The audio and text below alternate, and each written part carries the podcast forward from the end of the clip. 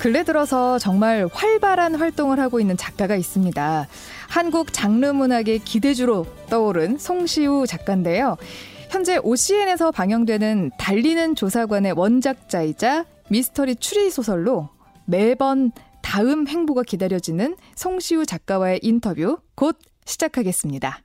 네, 작가님 안녕하세요. 네, 안녕하세요. 송시우입니다. 네, 아, 이렇게 유명한 분을 제가 이렇게 뵙다니 아, 안 유명합니다. 네. 요즘 그 달리는 조사관이 OCN에서 방영이 되고 있어요. 네. 근데 이 드라마의 원작, 그러니까 소설을 쓰신 분이잖아요. 네, 네. 근데 이전에도 좀 몇 개가 팔렸다면서요? 쓰신 것 중에. 아, 판권이요? 네. 네, 지금 드라마 판권이 제가 쓴 작품 중에 세 건이 계약을 했는데 네. 그 중에서 달리는 조사관이 먼저 지금 제작이 돼서 방영되고 있습니다. 총 몇 개의 작품을 쓰셨는데요? 지난달에 다섯 번째 책을 발표하면서 예, 총 다섯 건 어, 작품이 있어요. 아니 그러면은 지난달에 나온 한 책 빼고 그러니까 네 권 중에서 세 권이 먼저 팔린 거죠? 네네. 와, 그러면 엄청난 확률로 계속 팔려나가고 있네요. 네, 그렇습니다. 어, 저도 책을 읽어봤지만 정말 어, 읽으면서도 그 화면들이 막 머릿속에 막 씩씩하고 지나가더라고요. 근데 어떻게 음. 작가님이 생각하셨던 것과 이 드라마 잘 나오고 있나요? 드라마는 물론 나오는 족족 본방 시청을 하고 있고요. 예. 뭐 제가 만든 캐릭터와 이야기가 시각적으로 이렇게 구현이 되니까 너무 음. 신기하고 잘 보고 있습니다. 작가님이 그렸던 네. 거랑 비슷하게 나오고 있어요? 아, 네. 그 원작하고 지금까지 나왔던 에피소드가 지금까지는 원작을 기반으로 다 굉장히 충실하게 드라마화 해 주셨고요. 캐릭터도 제가 생각했던 캐릭터와 크게 다르지 않게 음. 예, 만들어 주시고 계신 것 같아요. 네. 근데 되게 신기한 게 그 달리는 조사관에서 그 조사관 네. 이라는 분이 네. 그 분들이요. 그 인권위 인권 증진위원회? 네 네. 그러니까 지금 현실에서는 국가인권위원회를 이제 따간 거죠. 네. 예. 근데 그 조사관들을 다뤄서 오 약간 생소한데? 라는 그런 시각들이 굉장히 많아요. 그런데 네. 우리 작가님이 지금 인권위원회에서 근무 중이시라고요? 네, 인권위원회 직원입니다. 네, 직원이면서 네. 소설을 쓰고 계신 거죠? 네, 그렇습니다. 네. 어, 투잡이 가능한가요? 그 프리랜서 저술 활동은 공무원도 얼마든지 할 수 있습니다. 네. 네. 그럼 이렇게 쓰시는 데는 아무래도 지금 근무하시는 곳에서 모티브로 따온 것들이 많을 거 아니에요? 네네. 언제 좀 써봐야겠다라는 생각하셨어요? 어, 사실 제가 처음 썼던 거는 제 직업과는 무관한 작품들을 써오다가 네. 인권위를 배경으로 쓸 생각이 없었어요, 초기에는. 음. 제 직업을 막 소설을 한다는 거에 대해서 부담이 좀 있었고요. 네. 일단 별로 재밌지도 않을 것 같았고 오. 저한테는 생활이잖아요. 이 인권위에서의 네, 네. 일이 그닥 재미도 없을 것 같았고 또 어, 실제 존재하는 이 기관을 아무래도 극화하다 보면은 오해도 생길 수도 있고 음. 현실과 좀 다르게 그려지는 면이 없지 않아 있을 텐데 음. 그래서 전혀 뭐 생각이 없다가 2012년에 어떤 엔솔로지에 참여를 하면서 네. 또 조사관에 있는 첫 에피소드를 발표를 했었어요. 어, 그게 음, 뭐예요? 엔솔로지? 그, 게 아, 그 한국 추리 스릴러 단편선이라고 어, 황금가지 네. 출판사에서 지금 5탄까지 나온 엔솔로지인데 그때 4권에 네. 예, 발표를 했었고 근데 생각보다 독자 리뷰를 보면 반응이 좀 좋아가지고 음. 어, 제가 첫 책 라일락 붉게 피던 집을 내고 다음 책을 뭘 써야 될까 고민하다가 그 첫 에피소드가 이게 반응이 좋은 걸 봐서 뭐 못 쓸 것도 없겠다. 음. 그리고 좀 좋게 생각하면 인권위를 배경으로 소설을 추리 소설을 쓸 수 있는 사람이 우리나라에 사실 나밖에 없겠구나라는 오. 또, 어, 또 차별성을 또 느끼고, 네. 뒤의 에피소드를 쓰게 됐어요. 어. 쓰시면서 그 여러 가지 에피소드들이 나오는데 그 에피소드들은 이렇게 조사관으로 참여를 하셨을 때 일들인가요? 네, 제가 처음 인권이 들어갔을 때는 조사관으로 좀 오래 근무를 했었는데, 예. 그 뒤로는 그냥 다른 업무들을 다 했었고요. 제가 했던 사건은 아마 안 들어가 있는 것 같아요. 어, 그래요? 네. 근데 이제 인권위에서 실제로 그 다뤘던 사건을 좀 모티브로 가져온 건 있는데 네. 특정 사건 하나를 연상시키게끔은 안 하게 극화를 하고 노력을 했습니다. 그건 좀 문제가 될 수도 있어서. 음. 네. 조사관은 무슨 일을 하나요? 아, 네.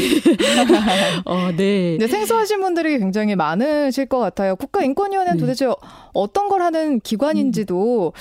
잘 모르시는 분들이 많더라고요. 아, 생각보다 많으시더라고요. 저는. 음, 네. 보통 아시고 계실 줄 알았는데 드라마가 네. 이렇게 나오고서야 인권이라는 곳이 어느 곳이지? 조사라는 게 뭐지?라고 궁금해 하시는 분들이 많아서 아, 참 인권이라는 기관이 더 좀 알려줘야겠구나라는 네. 생각도 하게 됐는데 그러니까 경찰이나 검찰은 범죄 사건을 수사를 하고 예. 그 범죄자의 기소와 처벌을 목적으로 강제력을 동원한 수사를 하고 하지만 조사라는 거는 그러니까 인권 침해를 당했다고 누가 진정을 하면 진정인이 낸 그것이 사실인지 아닌지 사실관계를 조사하고 그 내용을 위원회에 보고를 해서 인권 침해라고 판단이 되면 어떤 권고 사항의 결정을 받아내는 게 음. 조사관의 역할이라고 보시면 됩니다. 그럼 권고를 하는 데에는 어떤 뭐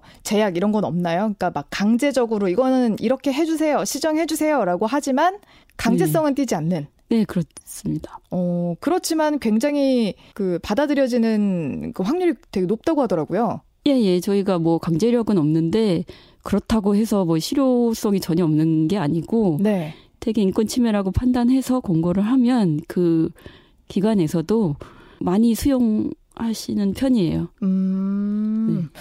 네. 예를 들어서 요즘에 좀 큰 이슈를 받았던 것들 중에는 어떤 게 있을까요? 뭐 최근에 그 정신질환자의 범죄가 많이 사회 문제가 돼가지고 음. 정신질환자를 어떻게 관리할 것인지에 대한 입법이 많이 있었어요. 입법 활동이. 예, 예. 그 중증 정신질환자가 퇴원을 하면 그 정보를 경찰에 전달해야 된다. 이런 어. 그 움직임이 있었는데 그에 대해서 그거는 이제 정신질환자의 권리를 침해할 수 있다. 음, 절차상 그러니까 문제가 있다라고 정신질환이 이제 중증 정신질환자가 퇴소를 했다고 그 사람들을 다 잠재적 범죄자로 보는 것은 인권 네. 침해다. 예, 그렇습니다. 라는 거죠. 네. 음, 이런 판단을 하시는 거죠. 그렇습니다. 예. 그럼 이게 이제 수용이 된 건가요? 아, 그건 아직 모르겠어요. 네. 네, 이런 이제 판단을 해서 어 이제 권고를 하는 기관 네네. 거죠. 이제 네. 그 기관을 좀 모티브로 해서 쓴 게 달리는 조사관. 네. 이라는 소설이었고요. 네. 그게 제가 지금 말씀드린 거는 이제 인권 정책에 대한 권고였고요. 네. 이 책에서 이제 조사관들이 하는 일은 진정이 접수되면, 그러니까 개인이 내 인권이 침해당했다라고 음. 접수를 하면 그것에 이제 사실관계를 밝혀서 구제를 하는 예, 그런 활동을 하는 거예요. 근데 그 인권 침해 당했어요 하고 진정을 하시는 분들 중에서 네. 그 범죄자들도 되게 많다고 들었거든요. 진짜예요? 네.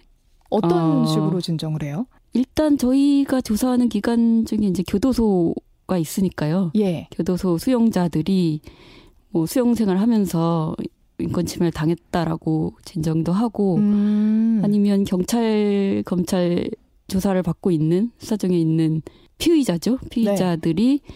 수사 과정에서 인권 침해를 당했다고 진정하는 것도 많고요. 실제로 이 에피소드 안에도 하나 있죠. 네, 시궁창과 꽃이라는 어, 에피소드가 거기에 이제 굉장히 이제 범죄자 나쁜 사람이 나오죠 진정인으로. 네. 그래서 이렇게 나쁜 사람의 인권까지 챙겨줘야 되느냐라는 음. 딜레마를 겪는 에피소드인데요. 네. 그런데 거기서 이제 시궁창과 꽃이라는 에피소드 제목이 인권은 시궁창에 피는 꽃이다라는 말이 있거든요. 네. 그래서 어떻게 보면 그 사회에서 가장 나쁜 사람의 음. 인권이라도 어, 어느 정도 보편적인 권리는 이만큼 보장해줘야 된다. 음. 물론 현실적으로 그 일을 하는 사람들은 좀 딜레마를 겪게 되지만 네. 그게 또 그 형사 절차에 있는 사람의 인권을 어떻게 보장하느냐 그게 얼, 마나 보장되어 있느냐에 따라서 뭐 그게 이제 최저선이 될 수 있거든요. 음. 그러니까 실제 선량한 사람들의 인권도 그만큼 또 보장될 수 있기 때문에 내 마음은 네. 정말 저 사람을 벌 줘야 되고 저 사람 인권까지 굳이 우리가 챙겨줘야 되나 이런 생각이 들지만서도 네. 사실은 정말 아까도 말씀하셨다시피 네. 최저선이라고 네, 네. 하셨잖아요. 그래도 사람이니까. 네. 그렇죠. 그래도 지켜줘야 할 것들이 있는 거니까 기본적으로 네. 해줘야 될 것들이 있으니까 좀 그걸 아, 그런 사안들을 좀 배제하고 판단을 하는 게 어려울 것 같긴 해요. 네, 어, 어려우실 것 같아요. 인권위원님들도. 네. 하지만 네. 그런 인권의 원리를 음. 알고 계시고, 네. 어, 분리해서 판단을 하시고 계시죠. 음, 네. 진짜 고생들 많이 하시네요. 아, 네. 네.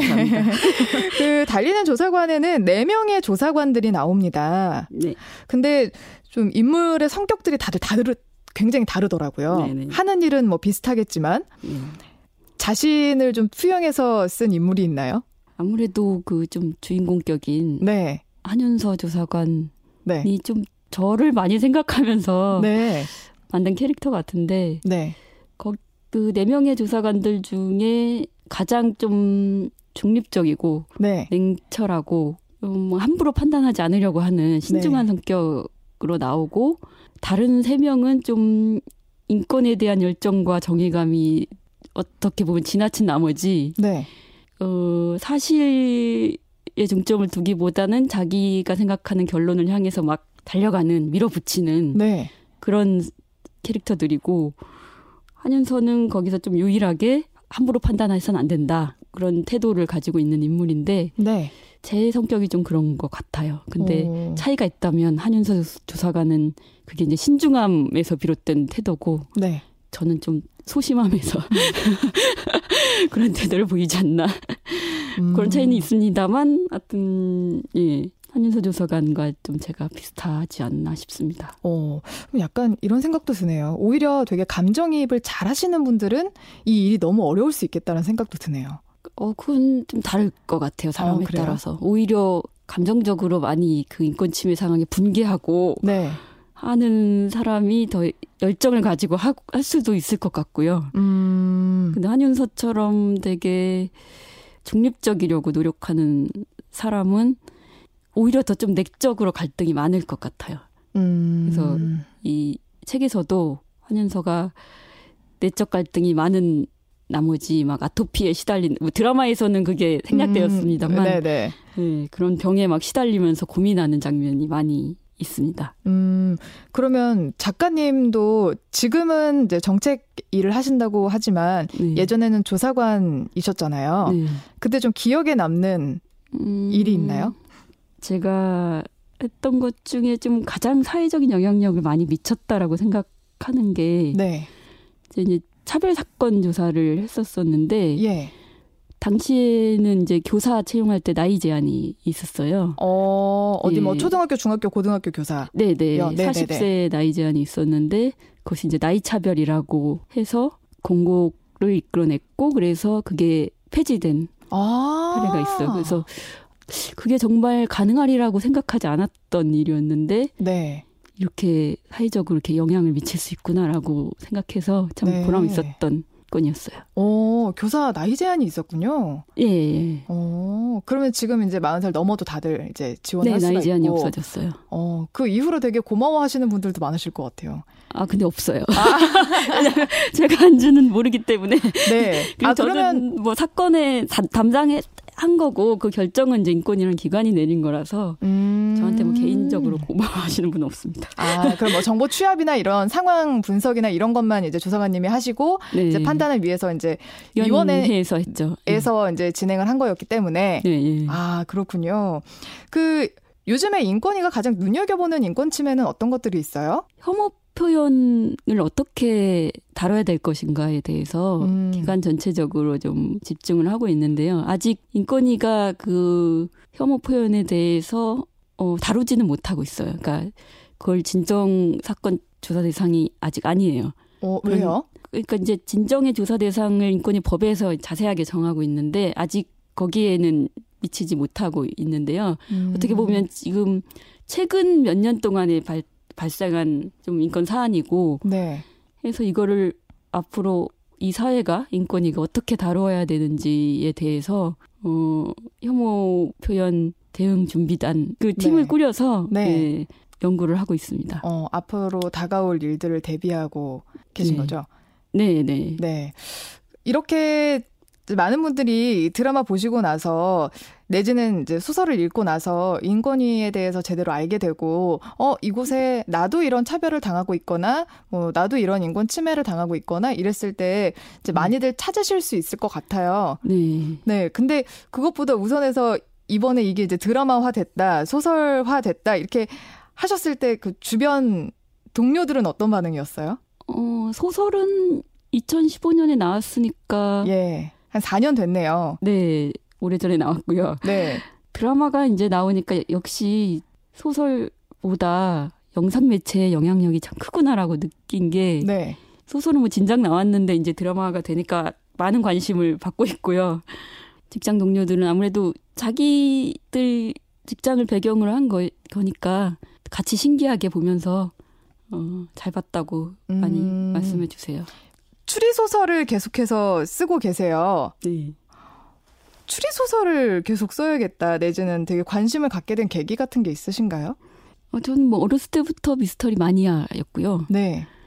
그래서 마니아의 끝은 창작자가 음. 아닐까 싶어요. 음. 어, 거기에 막 빠져들어서 막 너무 좋아서 계속 읽다 보면 나도 한번 써보고 싶다라는 음. 생각이 자연스럽게 들지 않을까 네. 다른 사람들도 싶고 그래서 뭐 중고등학생 때부터 추리 소설 앞으로 쓰고 싶다라는 생각을 했었어요. 어. 추리 소설을 읽으면서 어떤 음. 이 소설이 의미하는 바, 시사하는 네. 바 이런 거에 대해서도 좀 고민을 많이 하셨을 것 같아요. 이 사람은 이런 걸 얘기하는 것 같은데 난 나의 작품을 통해서 이런 음. 이야기를 하고 싶다. 딱히 어떤 메시지를 전달해야겠다라는 생각보다는 추리 소설이 국내 창작이 좀 활발하지 않고 다 일본이나 음. 영미권 번역문에 많이 치우쳐 있는데 한국형 한국적인 정서가 묻어나는 소설을 쓰고 싶다라는 생각이 있었어요. 음. 그래서 처음 발표한 책은 80년대 다가, 다세대 주택을 배경으로 네. 이렇게 했던 이유도 좀 한국인만이 쓸 수 있는 한국을 배경으로 네. 한국인만 쓸 수 있는 추리 소설을 써보자라는 그 생각이 강했어요. 어, 그첫 네. 번째 쓰셨던 그 80년대 다세대 주택을 배경으로 한 그 소설을 간략하게 좀 소개를 해주신다면요? 어, 라일락 붉게 피던 집이라는 제목의 소설인데요.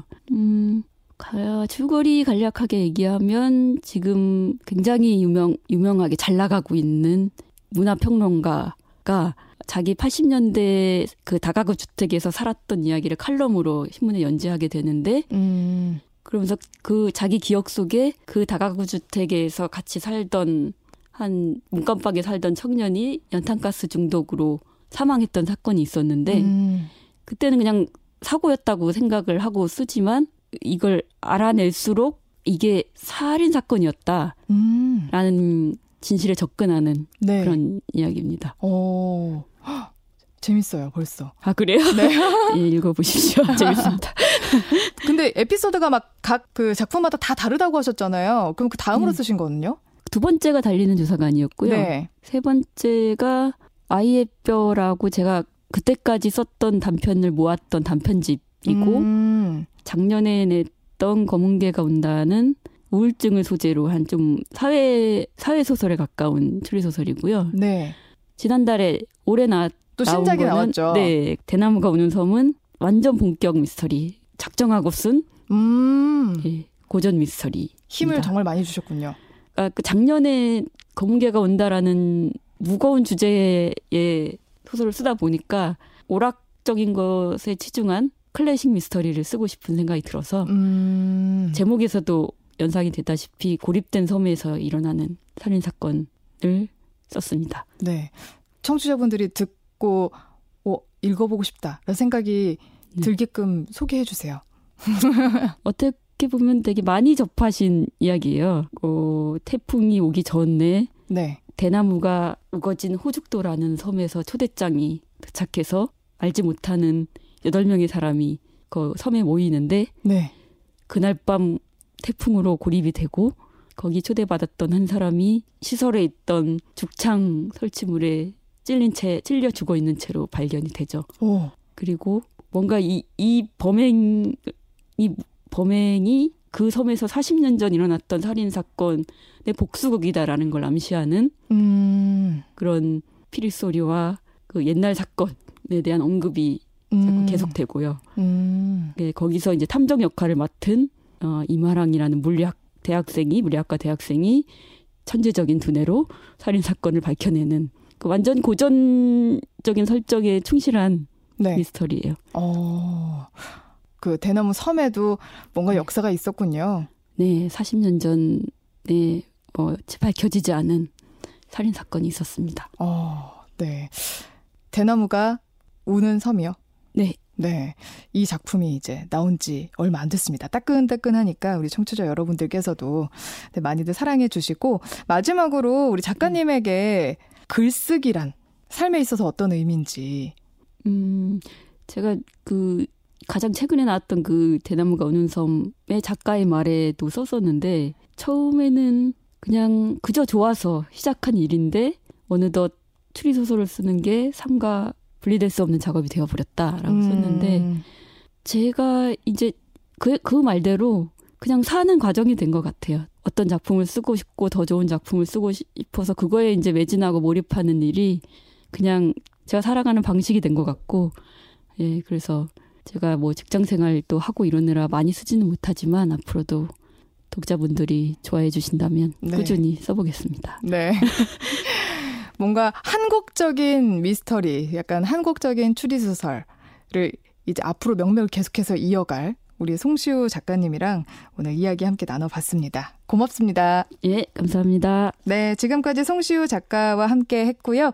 어, 저희는 The Idea of North의 No More Blues 들으면서 2부 마치겠습니다. 잠시 후에 3부에서는 우리 아이가 행복하게 잘 크고 있을까라는 걱정에 대한 답 서울대 소아정신과 교수님께 들어보겠습니다.